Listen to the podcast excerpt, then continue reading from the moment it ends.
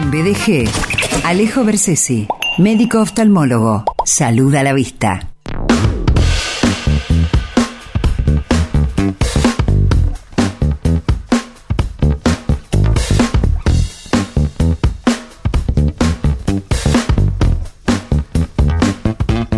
Dijo la presentación, él, es médico oftalmólogo, director de especialización en oftalmología, profesor honorario, Facultad de Ciencias Médicas, Universidad Nacional de Rosario. Anteriormente charló acerca de avances en el tratamiento de las enfermedades de la superficie ocular. Es un gusto recibir para seguir hablando de salud eh, de los ojos, salud visual, al doctor Alejo Bersesi. Alejo querido, bienvenido, ¿cómo te va?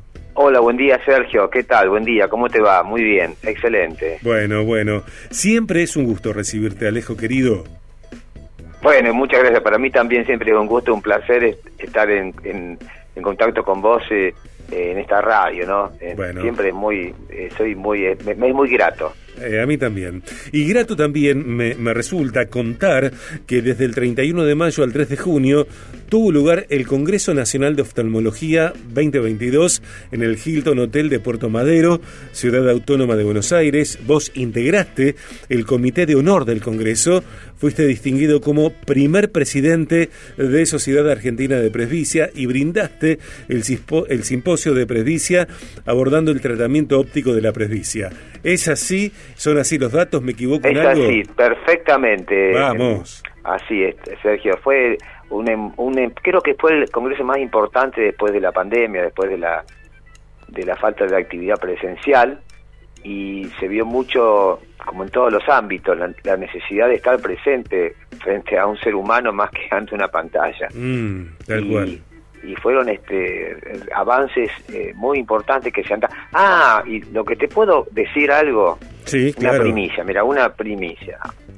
Eh, ¿Puedo? Sí, claro, sí, Bueno, Alejo. eh, hace poco apareció una paciente de más o menos 40 años que mm, se aplicó la vacuna y a partir de los 14 días de que se aplicó la vacuna anti-COVID, empezó a tener una serie de alteraciones visuales en la córnea, como erosiones, y de una paciente que nunca había tenido ninguna manifestación ocular de ningún tipo.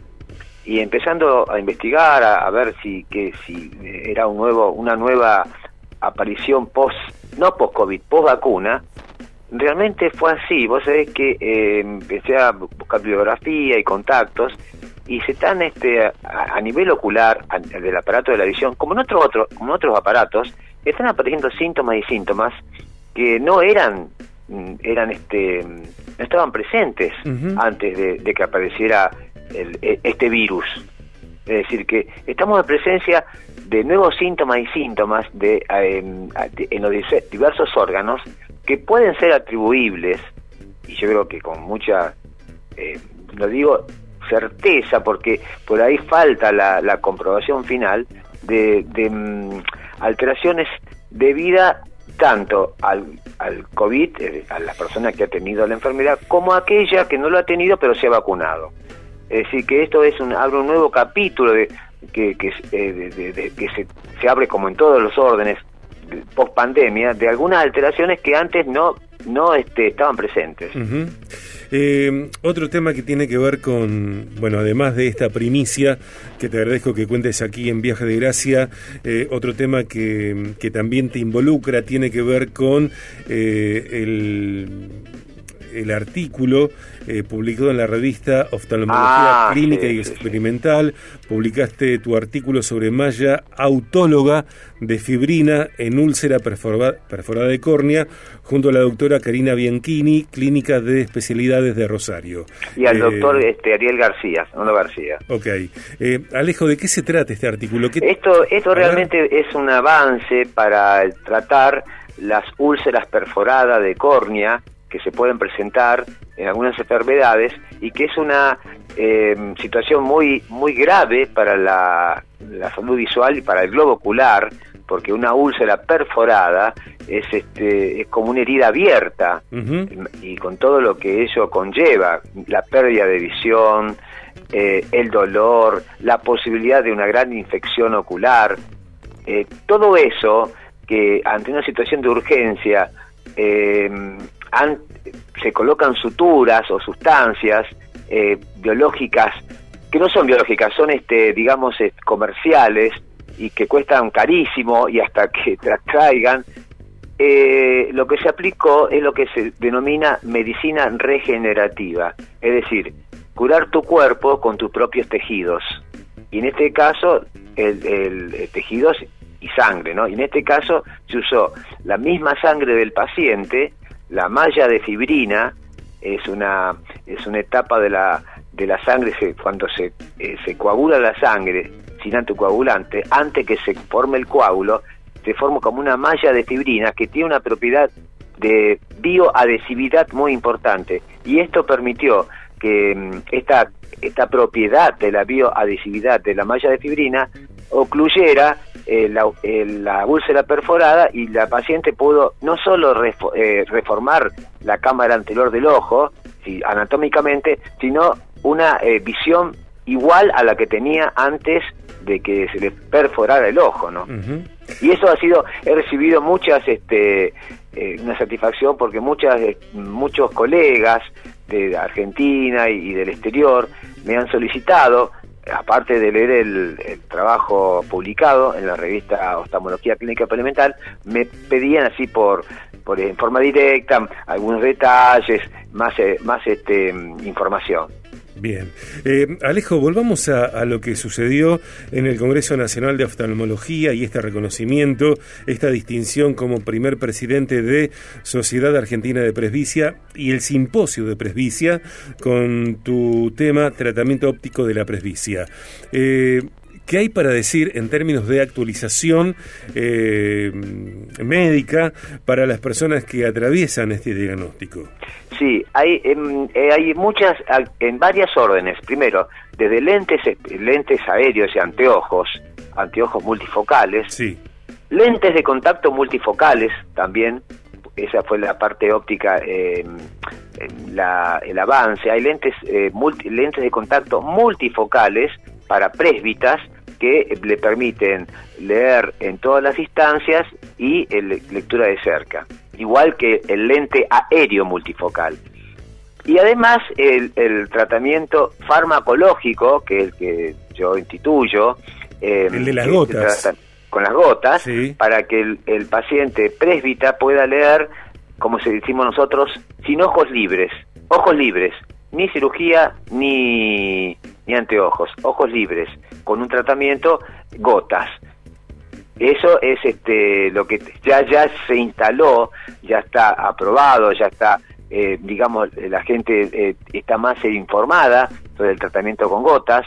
Fue aprobada por la, FD, eh, la FDA, el Food and Drug Administration de Estados Unidos, que es digamos el, el ente internacional más importante referente que, mm, que trata sobre la aprobación de los de los la tecnología médica y de la farmacología. Así que este, este tratamiento que cuenta más de 15 años de, de, mm, de antigüedad en, este, en Argentina y que tenemos más de 20.000 pacientes tratados, eh, reafirma que el, el, producto, es el tratamiento es eficaz, es seguro y este, es reversible.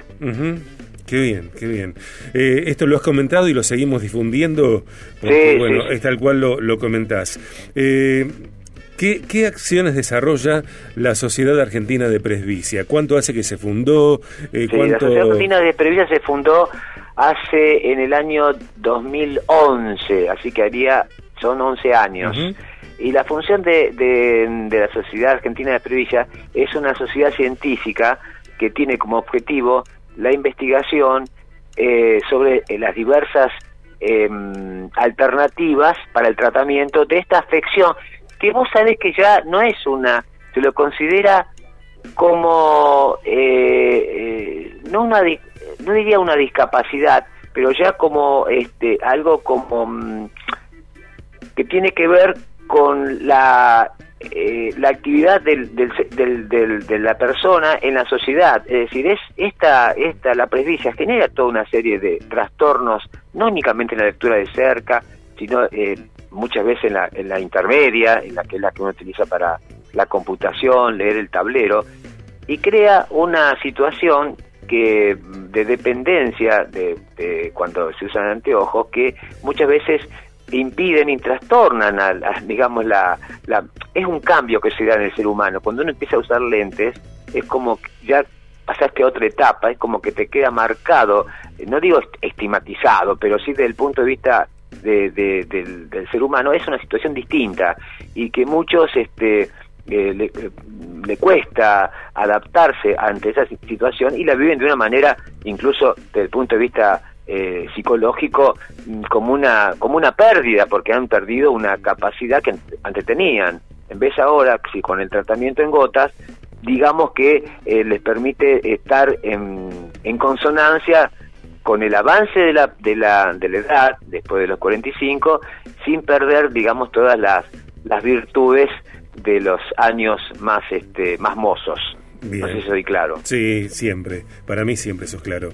Bueno, Alejo, gracias por esta info, gracias por la primicia, felicitaciones por, por la distinción eh, y seguimos contando lo necesario, noticias, avances, descubrimientos en términos de salud visual. Eh, sos un referente nacional, así que es un placer, un valor que seas parte del programa. Gracias.